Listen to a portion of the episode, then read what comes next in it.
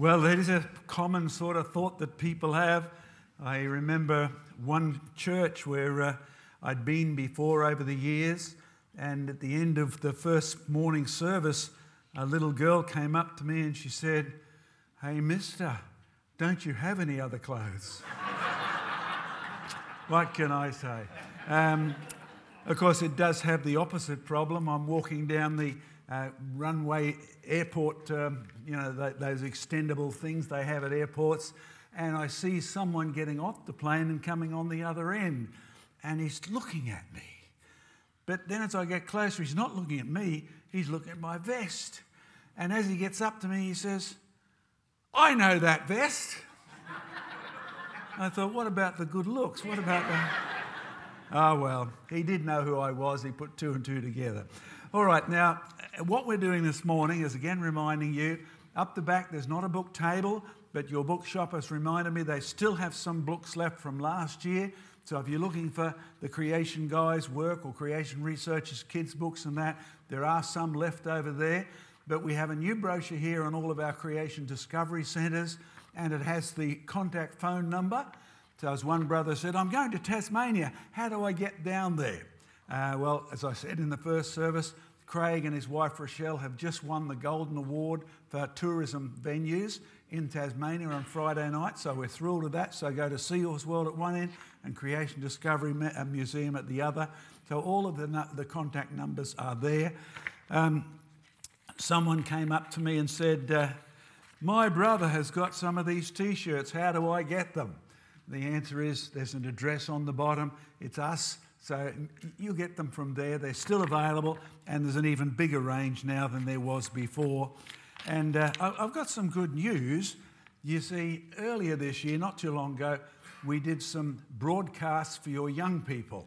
So we'll be playing some of those tonight, uh, or at least one of them, uh, in the service, just to show you what is going on as well.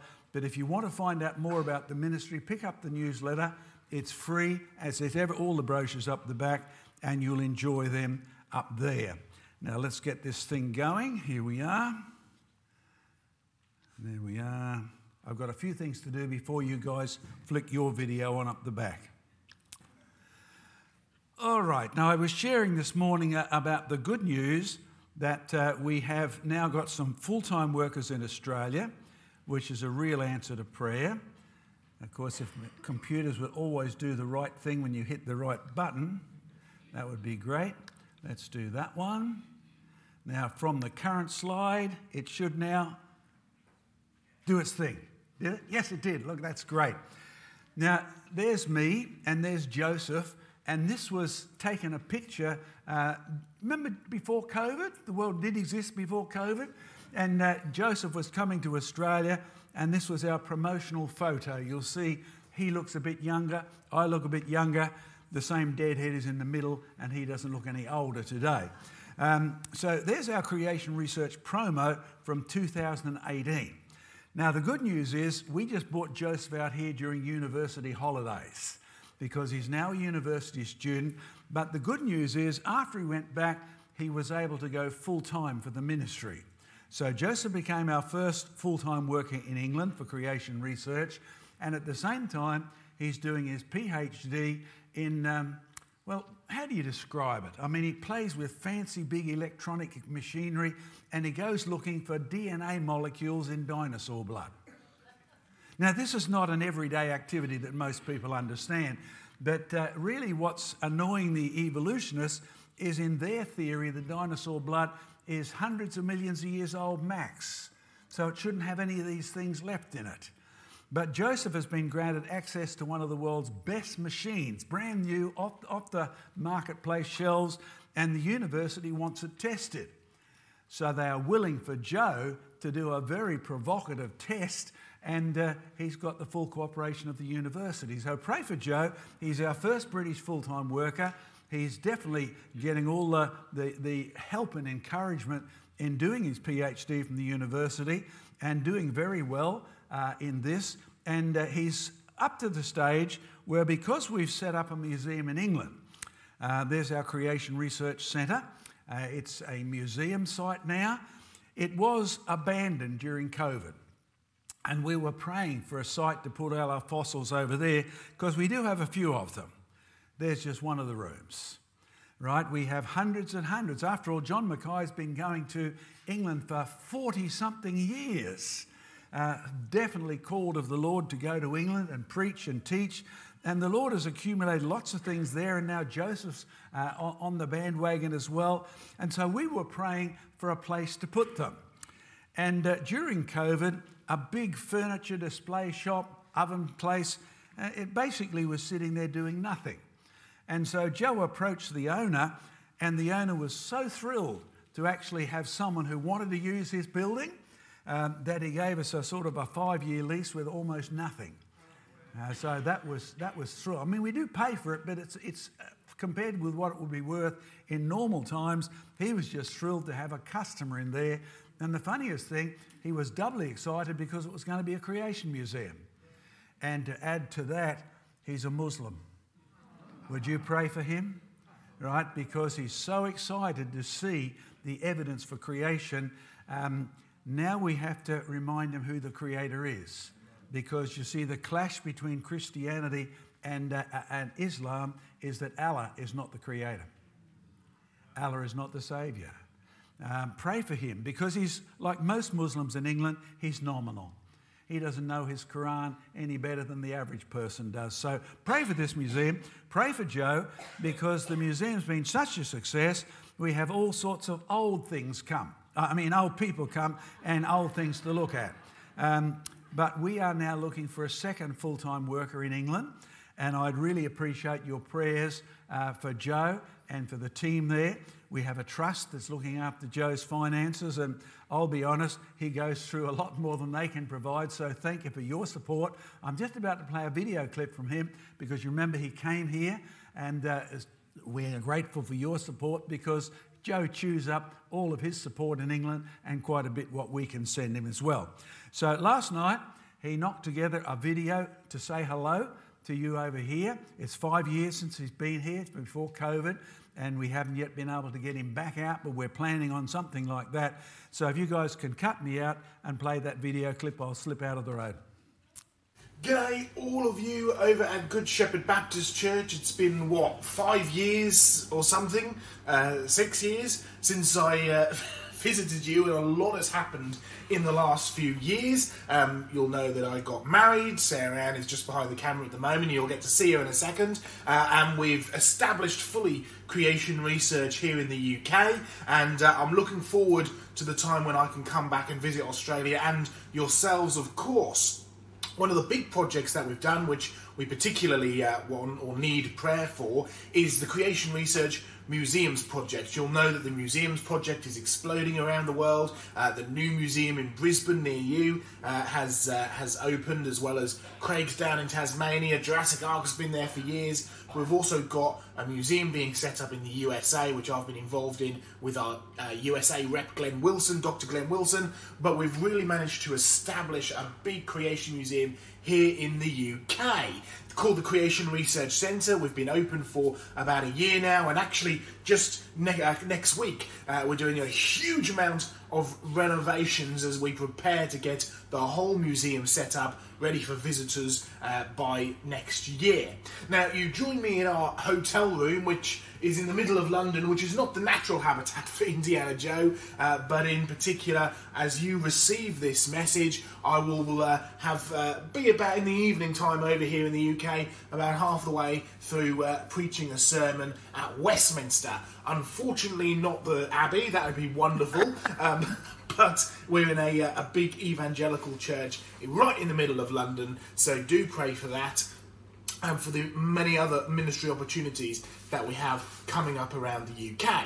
And then also just sort of looking ahead a little way, we're going to the USA next year. We went this year to kind of relaunch the ministry over there, much, much needed with the office pretty much having shut down over COVID. So we went there uh, this year. We'll be, I'll be going again uh, next year. So do pray for that as we do research and uh, revive the ministry. And I'm praying that we'll have the opportunity soon to be able to come and see you again and do a tour through Australia. But uh, let me just take the camera back and uh, turn it all the way round because there's Sarah Ann. Um, I've just got a couple of quick questions for you, Sarah Ann. So, what do you do in the ministry now? So, aside from looking after Joe, which is obviously my main role, um, And much needed. definitely, um, I take care of the administration and the media. So, I edit all our talks and prepare them for uploading to YouTube, um, edit things like Around the Museum with Diane and Joe. And for the admin, I deal with things like some of the orders, I deal with all the newsletter send outs, uh, update the website, things like that. Okay, well, secondly, what has the last three years of marriage and ministry taught you? I think one of the main things it's taught me is, is to trust God in all circumstances. Obviously, I'm still learning that and will still be learning that till the day I go to heaven. But um, yeah, just to trust God in all circumstances, even on the face of it, it doesn't look like that this is what is the right thing to do. All right, and uh, finally, how can Good Shepherd Baptist Church pray for you specifically? Um, well, thank you very much for being willing to do that, first of all. Um, I think some of the main points would be uh, for my mental health because I've had I have struggled a little bit with depression and anxiety over the past few years. I don't adapt to change very well, and so that's been quite hard.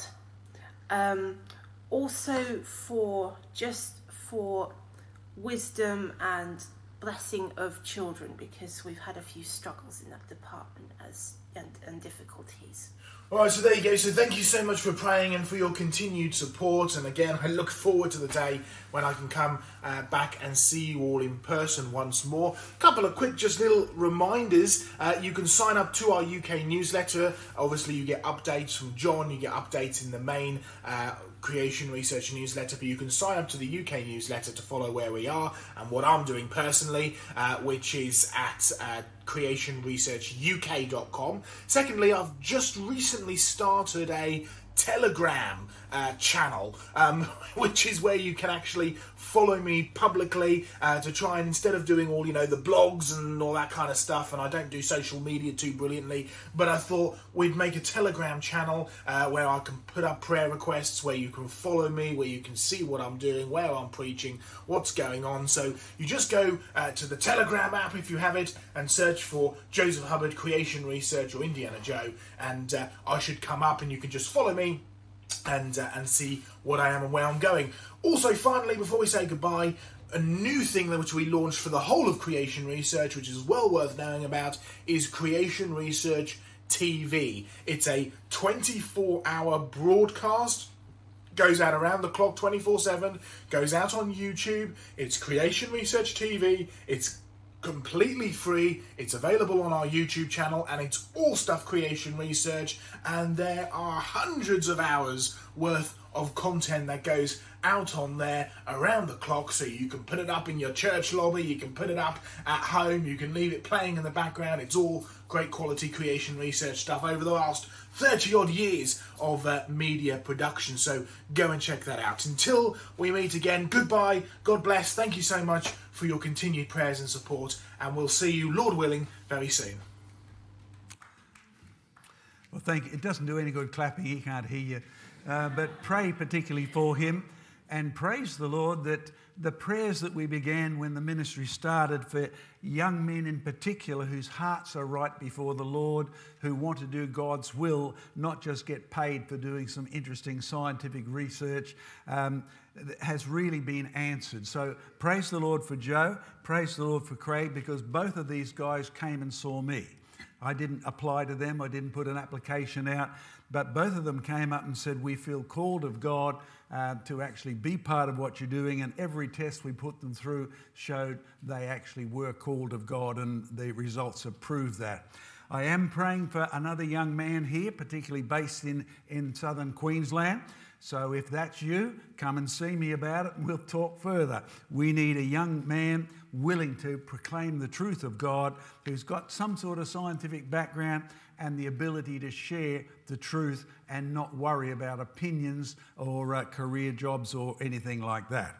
Okay, they've asked me to talk about um, how old are things. It's a young world after all. It's not really a normal sermon that I get uh, asked to do on a Sunday morning. Let's see what we can do.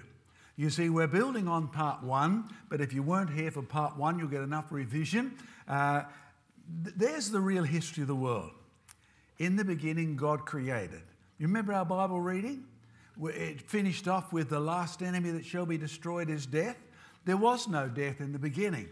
Adam and Eve were not created to die, they had access to the tree of life. But when they sinned, the tree of life, they were removed from it. From that point on, somehow or other, they would surely die. They had sinned, and God had warned them that the wages of sin is death. And then you have Noah's flood. And despite the fact that Lamech, Noah's father, was a godly man, none of Noah's brothers and sisters were on that ark. You do realize the truth separates? The family mostly rejected God. Lamech died the year the flood came, but before the flood, but none of his kids, except for Noah, were on board that boat. Um, is a good picture there sometimes of your family, isn't it? Sad but true. And then you have the Tower of Babel. And people, of course, you'll notice the numbers down there 930, 969 for Methuselah, the Tower of Babel. The average age after then is about 600. And of course, none of you here are going to live anywhere near 600 years, no matter what the medical scientists promise. And then, of course, the whole history of the Bible begins with the world made very good. You have God's word on it. You have the good God who decides what good actually is. And then when sin came in, he kept his word.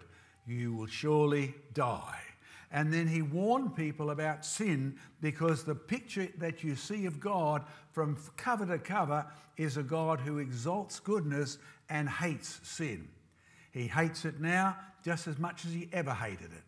Despite the fact that the politicians are passing rules that say you, you can't sort of uh, condemn homosexuality, they have to take God on because he does. Right? He hates evil of any sort.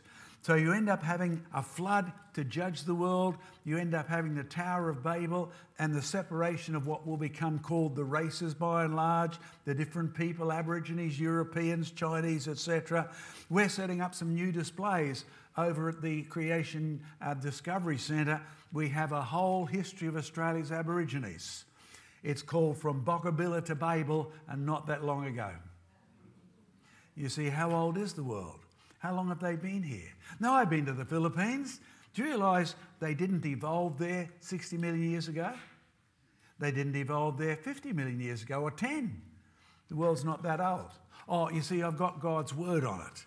You see, by the time you get to Jesus, you're already not tens of thousands of years into history, you're four or five thousand years at the most. By the time you get to us, well, you're another 126 generations further down. Have you ever noticed something about the biblical history? From creation and, and fall up to Noah is really only a short number of generations because they all lived so long. Methuselah knew who his great grandfather was. They were both alive at the same time. There were no secrets in those days. You couldn't hide anything from your family, they'd lived with you for so long. By the time you get to Babel, the lifespan is shortening. By the time you get to Abraham, it's getting even shorter. I mean, shorter. Yeah, he died when he was 175. That's enormous. But you see, compared to Methuselah, Methuselah lived a long, long time. And Jesus, well, Jesus, he was dead about 33, wasn't he? But we put him to death. He became the willing sacrifice, as we read in Corinthians. This is going to deal with the last enemy to be overcome. Jesus, now there's us. Now, let's be honest. Most of you get to be as old as me. You want to get out of here. Isn't this true? I mean, do you really want to stay here for another 900 years? Mr. Biden, Mr. Albanese, do you really want to get stuck here on this planet? Um, all right. Of course, the whole history of the Bible and the whole importance of how old this world is is to do with the rest of the story. First Corinthians talks all about if it's not true that Christ rose from dead, then of all people, you Christians are deluded. You are the most stupid people on the planet. But it is true that Christ has risen from the dead, and then it leads up until it tells you that exciting news in verse 26 and the last enemy to be defeated will be death. Are you looking forward to that? I mean, are you looking forward to the Lord's return and you can get to talk to Methuselah in the new heavens and new earth? And you can say, How on earth did you do it, Methuselah? And you say, What do you mean? How could you have one wife for 900 years? Maybe you'll have more serious questions than that. But what an interesting time when no longer will death occupy. There'll be no industry of death insurance and life insurance. You see, by the time you go from creation to fall to flood to Babel down to Christ, you've got about four to 5,000 years most. And then you, what's the year 2023? You see, the interesting thing is the biblical picture from the first time I read it. I'll be honest, not raised in a church. As I read the Bible from cover to cover without going to church, my first impression was this doesn't talk about a world like the one I've got in my head. This doesn't talk about a world that's millions of years old or even tens of thousands of years old. This is not even like what they're teaching me. Well, when I went to school, kids, I have to tell you this the state schools were actually defined as Protestant. They were. That was the definition. And so the teacher was free to read you the Bible every morning. They weren't free to comment on it, and we prayed the Lord's Prayer every morning. So we had an outline view of history, but you didn't study the Bible. Hmm. You heard about it, but in reality, from the time of Jesus to the present, 2,000 years, 2023 AD. But you see, you never heard the rest of the story. Do you see how I've got a big red X at the bottom? Because when Jesus returns, the last enemy to be destroyed will be death. Uh, put it in time perspective, and then we'll discuss why this matters, particularly the social issues in Australia. One of the videos we'll play tonight that we did for the young people, you will enjoy seeing it because it's got a really good crunch point about Australia. One of the things we're doing over at the new museum is making sure you can't leave that building without seeing the real picture of history. Adam, roughly 6,000 years ago, Noah, roughly 4,300. When I say roughly, don't hear me wrong. You see, when it says and Noah was 500, that's, that's when you first come across him. You haven't got any information on Noah for 499 years except who his father was. You know, his father was the godly Lamech, who actually lasted 777 years, a really interesting figure. But Noah, Noah was 500. He pops onto the scene. And it said Noah had three sons. I've mentioned before what a shock that must have been. 500 years without kids, without nappies, without. Wonder, wonder what it'd be like. 500 years to get your career going. 500 years. Oh, question Was he 500 years in one day? Or was he 500 years in 364 days? You don't know. You're already plus or minus one out. Now, that's the closest you can get in the biblical chronology, and if that worries you, then come and do geology with me. The world is 23 billion years plus or minus 100 million. And they're worried about a chronology in the Bible? What hypocrites. By the time you get to Babel, roughly 4,200 years ago, and there wasn't yet Australian Aborigines. And there wasn't Chinese. Now, are you willing to wear God's glasses? Because that's what this is all about. One reason I love Good Shepherd is because you want to know what God says. Your pastors want to teach what God teaches and want to be faithful so that on Judgment Day the Lord will say, Well done, my good and faithful servant. Well done, you people in the congregation who wanted to believe. Because the big clash here, when it comes to the age of the universe, is I don't want to listen to what God said. You see, that's been the overt, the overt aim in modern science about the age of the universe. Remember what I mentioned in the first service, the, the Sunday school? The science teacher's definition of what science is, published officially in the Science Teacher's Journal. Science is any naturalistic explanation without reference to God. Quote, unquote. Now, if you want to know how old the world is and you decided to leave God out, no wonder the age of the earth doubles every 20 years. You're not interested in truth. You just want to be the top of the theory pile and get your Nobel Prize. Sad. They don't have any value for the age of the universe because the next scientist will change it. They want to leave God out. the man who gave us the modern scientific method. I've quoted him so often, Charles Lyell. My aim is to free science from Moses. Hey, Moses, Adam, Moses, Noah, Moses, the Tower of Babel. You get rid of those first three starting blocks, your building's not sitting on anything. Adam, 6,000 years or so. Babel, 4,200 years, and there wasn't one person outside of the Middle East.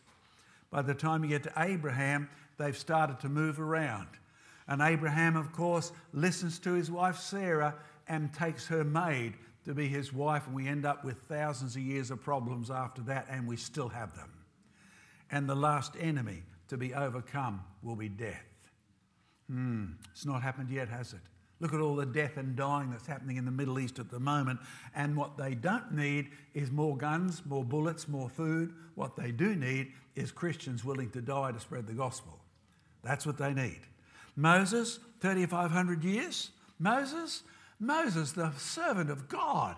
I mean, if you were there at the bottom of Mount Sinai when Moses came down, covered in God's glory, I guess you would have run like the rest. Shut your eyes. You don't want to see the glory of God because your sin cuts you off from a holy God. And the scientist is like that.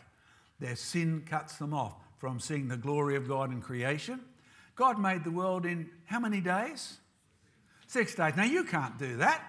Most of you can't even make a decent meal in less than 60 minutes. Jesus turned the water into wine like that. And remember the fish that he made? 5,000 people, enough fish? Man, he didn't go fishing for 10 hours to catch them. Moses, the man of God, who God gave the Ten Commandments to. In six days I made the heavens and the earth and the seas and everything that's in them, correct? Exodus chapter 20, verse 11. And then the bit that we don't like, therefore, therefore you'll work for six days and you'll rest on the seventh. Oh, and then you get to the New Testament. Sin is breaking the law. For any of you who think the Old Testament law is gone, I'm sorry, the New Testament defines sin as breaking the law that God gave Moses. So if you want to preach the gospel of God's forgiveness, the gospel of forgiveness in Christ, you have to begin with what God says is right and wrong. You have to begin with a holy, righteous God who has every right to tell you what the rules are because he invented everything. Hmm. Moses, 3,500 years ago, and built into the law of Moses was the promise given to Eve. You see, when you have a look at the day the Jews set aside, remember Passover?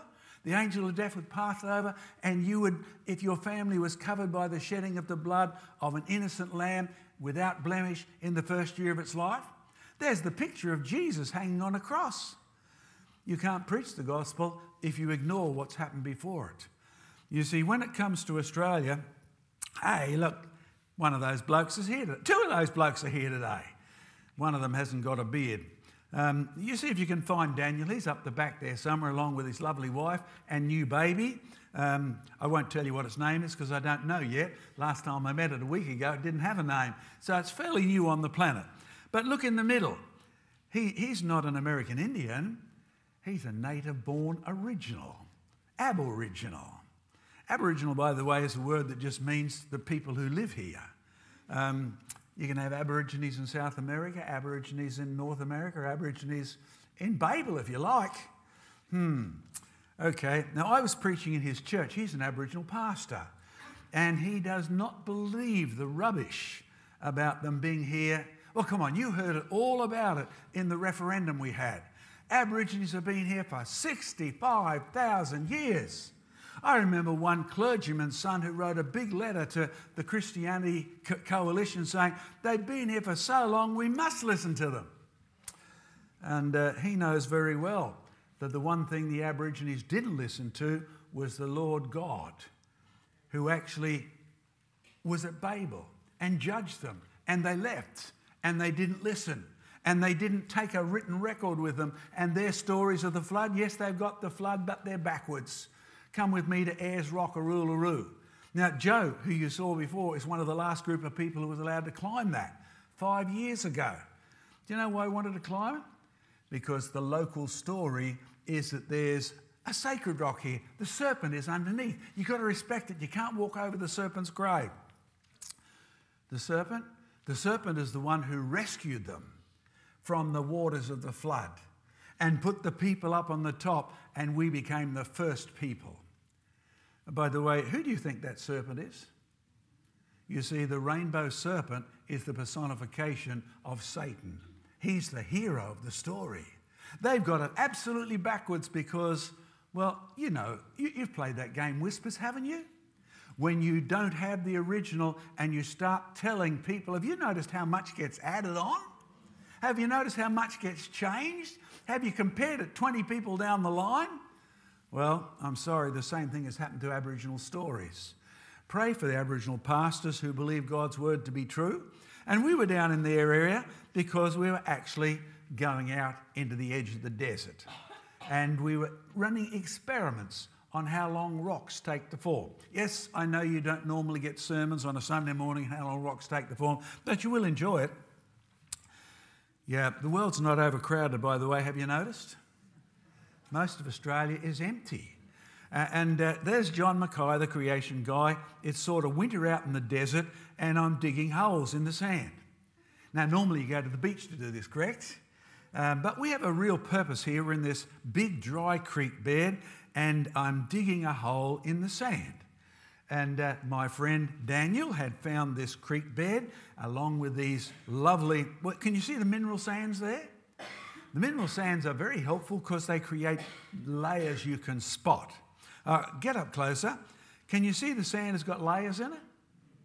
Good. And you go to the Grand Canyon, and the top layer is sort of 300 million years younger than the bottom layer and you have all the belief that the bottom layer got there first, then the next layer, then the next layer, and it took vast amounts of time. Therefore, how could you believe the Bible to be true? How could you fit the whole history of the universe into the biblical record? I was asked a question like that down the back during break. You see, you and I are raised with a view that we are never told was deliberately done to leave God out. We are taught science on the ABC. We read it in textbooks. We get it from schools. That's deliberately done so that you don't appreciate the work of Moses. What did I say Lyell said? My aim is to free science from Moses. Now, you don't get told that. I didn't know that as a geology graduate. I had to find that out the hard way. You go out in the field and say, This doesn't make sense. Something's wrong here. You know what ends up being wrong? It's one of the experiments we did with Joseph when, when, when, when he came out here to show him what we'd found. No, I didn't invent this experiment. We borrowed the idea from a uh, Austrian who uh, wrote a book. Not very helpful because it's in, in old Austro German. Um, but fortunately, the university librarian said, Well, I, I can give you an English translation and help you with it. And do you know what he said? When you actually walk across the beds, you know, Venice, the town that's sinking, he, he was given the job of trying to stabilise the buildings, and he discovered something that's been absolutely ignored. He said, when you walk along the sand, it doesn't get older from the bottom to the top. The, the, the beds grow sideways. But then again, that should have been so obvious. The whole delta grows sideways. And he found lots of other interesting things too. So in 2018, when Joseph came here and he wasn't full time then, and you weren't supporting him except in prayer and praise, so praise the Lord, he's now full time and looking for a second worker full time, we ran this experiment. It involves lots of water. Now, have you noticed something about water? Kids love it. Don't they love it? Yeah, they do. And they were noticed as the water came out because we had a mixture of mineral sands and we had a mixture of ordinary sand. But the amazing thing was we discovered that our friend from Venice was absolutely right. The beds formed from left to right. And see all these nice layers at the bottom? Black, white, black, white, just like in that creek bed. The time it took to form those layers was two minutes. Black, white, black, white, and they formed sideways. But then when water's involved, that's what water does, doesn't it? It rains over here, the water flows sideways. And you think, that's so obvious. Yes, it is. And therefore, it's deliberately ignored. Um, back to the creek. There's Daniel. What a good looking beard, hey? You could hide behind that, yeah, from all sorts of things bullets, wasps, you know. Uh, do you see some of the layers there? And look, here's another one of my friends from Cobar Baptist. He and I were out looking, doing research in the bush there, but we needed a witness. You see, we didn't know because we never watched it how long did that sand take to get there. But our friend told us about the guy who worked in the railway and the guy whose train went over that bridge every day. And he said, Well, he can tell you because he's watched this creek rise and fall and rise and fall. And you know what he said? I saw this sand come in one day. The river floods. After all, if you want to do real research, the Bible says the wall was covered with water. All the highest hills under the whole heavens were covered. And the water had come down from the heavens, correct? It had come up from below, and the water from the heavens had hit the highest hills under the whole of the earth and run off. You realize once water runs off, it goes sideways? Have you ever stood and tried to be a King Canute and stop the tide? You realize when the tide comes in, it goes sideways? Water does that. It just doesn't usually hang around doing nothing. So he said, I watched it. It came from that way, it went down there, and by the afternoon, all that sand was there, which meant those deposits formed sideways, and they formed in one day. Wow, that's just like what we did at Jurassic Ark with Joseph. But then again, we shouldn't have been surprised. That's what they've known since the late 1700s, early 1800s in Venice. And I repeat again, it's totally ignored. You know what's totally ignored?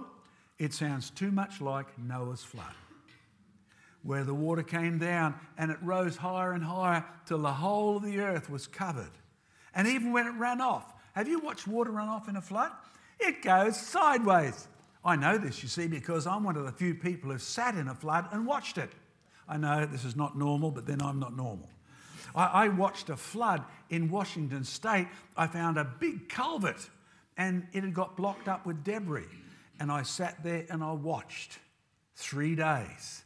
There are more exciting things to do, by the way, but I watched, I photographed, and in three days, 400 layers formed along the edge of that bank. Not because they form one on top of the other, but because they came down from the hill and they formed sideways. Hmm. I sat in the, in the floodbeds of Nova Scotia. Yes, if you want to meet mosquitoes up front and big, then go and do that. But you'll see the layers form sideways. I watched them do that. Hmm. And we watched that at Jurassic Ark. See the layers sideways? Hmm. In fact, if we cut out a little bit, what does that remind you of? I mean, this is Jurassic Ark. We've carved out a nice big channel down because it's just like, hey, that, that's, that's the Grand Canyon, isn't it? Isn't that the one they tell you, hey, this means the layers at the bottom? Well, the big bubbly rocks at the bottom are older than 600 million years, my professor told me. And then the next lot up, they formed about 500 million years ago. That's when life had evolved on the planet because there's fossils there. And by the time you get up to the top, there's tourists messing around with everything and ruining the world. Um, that's the Grand Canyon. But once you realise those layers form sideways, they didn't form one on top of the other, and they're deliberately reading it that way because my aim is to remove Moses from science. You remove Moses from science, you can't see Noah's flood. You won't see creation. You'll ignore any evidence that contradicts you. Now, aren't you trained to believe that scientists are objective? Aren't you trained to believe that they're after the facts? I hate to tell you this, most of them just have a job and they do whatever their bosses tell them to do and they want to keep their career. Uh, once you begin to believe, remember, I think I shared with you last year that I tweaked to this because I had a professor come in one day, a very globally international professor, and he said, I hate to tell you this, students, but the rocks in the Grand Canyon form sideways. What? And he never said another word about that in the rest of the years I was at Queensland University. The rotten sod. I had to go and find out. And I've been to the Grand Canyon many times. If you want to know why I'm moderately fit in my old age, I've walked that Grand Canyon up, down, along, etc. That's jolly good exercise. Particularly when you've got to go to the bottom and come back to the top in one day. That's really exhausting exercise. Hmm. But my professor was right. The rocks in the Grand Canyon formed that way. Hmm. Whoops. not millions of years of evolution at all. Because evolution comes from you saying, these fossils here lived and died before these ones evolved and lived and died, before these ones evolved and lived and died, and your basic belief is the bottom layer got there first, and that's based on your belief that you don't want to listen to Moses. But they never take you there. You need to put God back in your thinking and say, but if God's word is true and He made the world about 6,000 years ago, and there were no Aborigines in Australia till at least 4,200 years ago, and somewhere between the two there was a big flood, what would the evidence look like? You see, when you're dealing with rock layers, you're not dealing with vertical time, but with horizontal processes. Horizontal process, by the way, that you can duplicate. Look, Test everything, says the scripture. Only keep the things that are true. Now, do you realize that all these experiments the Lord has blessed us with insights to are not designed just to get a scientific publication? They're designed to encourage you to believe that God has told you the truth. They're designed to expose the lies that are so strongly embedded in your head that the bottom layer got there first and the last layer got there last. I'm sorry, that layer got there first, uh, and that layer is actually, well, how, how would you work this? Because it's not the bottom that got there first. The layer gets old sideways. The same layer can be different ages along the. Wow, boy, does that require some rethinking? And it's much tougher. Hmm. Let this mind be in you that was also in Christ Jesus. But it occurred to me one year that we were only telling you half the story. How would you duplicate Noah's flood? Because you see, if you want money to uh, do research, then I'll tell you what you can't touch. Joseph discovered if he wanted to apply for research on why climate change wasn't true, there was no money available. Sorry. I spoke to the chief grants officer in the UK government, and he said, I've been told to only allow money for research that proves climate change. No money for anybody else. Wow. Do you realize if you apply for a grant to prove that Noah's flood is true, you won't get a? Unless you find a rich industrialist who's a Christian. So I thought to myself, well, if we wanted to run an experiment on something that nobody else ever has called the fountains of the deep. Remember the Bible said it rained for 40 days and 40 nights? The water hit the hills, went sideways, the tides came in sideways, two every day. Boy, what turbulence is going on. And then on top of that, the rain stopped. How many days did it rain, by the way? 40 days and 40 nights. What a rainfall! Man. But that's not it. You see, it said the water kept on rising for another 110 days. Do you check the details? because that year of Noah's flood is the most detailed chronology in the whole of the Old Testament. Read it through sometime, and you find seven days after this, 40 days after this. It's unbelievably detailed. And God has done this so you would know that He's not just telling you fairy stories. The Aboriginal story the serpent delivered the people, the serpent's under the rock. No detail. Where is the serpent hiding? Oh, he's under the rock. Can I dig it up? No. No, you see, no test, no nothing. So we ran some experiments on the fountains of the deep. Do you know what we did? We ran the water sideways, then we ran it up. You want to see the results? Look at that. Interesting. Oh, and then we're going to punch the water through the bottom through a little fountain. Would you like to keep watching and just see what happens? The water's going sideways, the beds are being built sideways. Now, what might happen next? Oh, look, there's some indication. There's some sinking. There's a, we've actually got a fountain coming up through the bottom, and look what it's doing. Would you have believed that that happens underwater? You see, in geology at Queensland University, they tell you if you see all these big synclines and anticlines, it's because the world has moved and everything's been shoved up and down. Well, nothing moved. The water has always gone sideways. The water comes up, and look at that. Look at this Rift Valley. And we didn't shift anything. We didn't tip the thing up. We just, well, look, I'll show you a few more of these because they really are spectacular. Because we've been able to duplicate every landform basically that you can find. Uh, enough of that video. Look at that. Now, nobody tipped the machine up. You, you go to geology course and you learn that all these layers were laid down sideways. Then there was a massive subsidence and, and the land moved up and the land moved down. I'm sorry, none of that happened at all. You see, we just had a fountain running below. Look at those straight lines. You know, you get told about faults and folds. You didn't need to shove it up, shove it down, just pass water through it.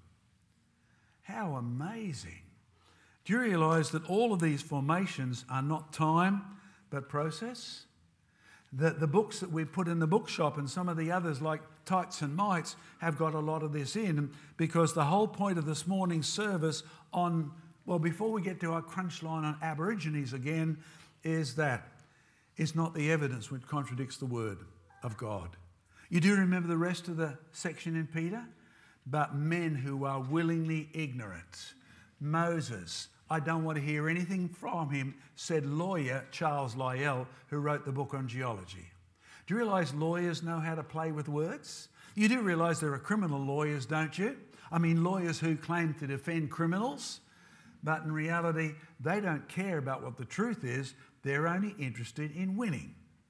And with a clever argument, they can win even with lies. Lyell was a lawyer and he wrote the book on how to lie about the evidence. Darwin was his disciple, and as a result, you and I think the world, the layers, took millions of years old.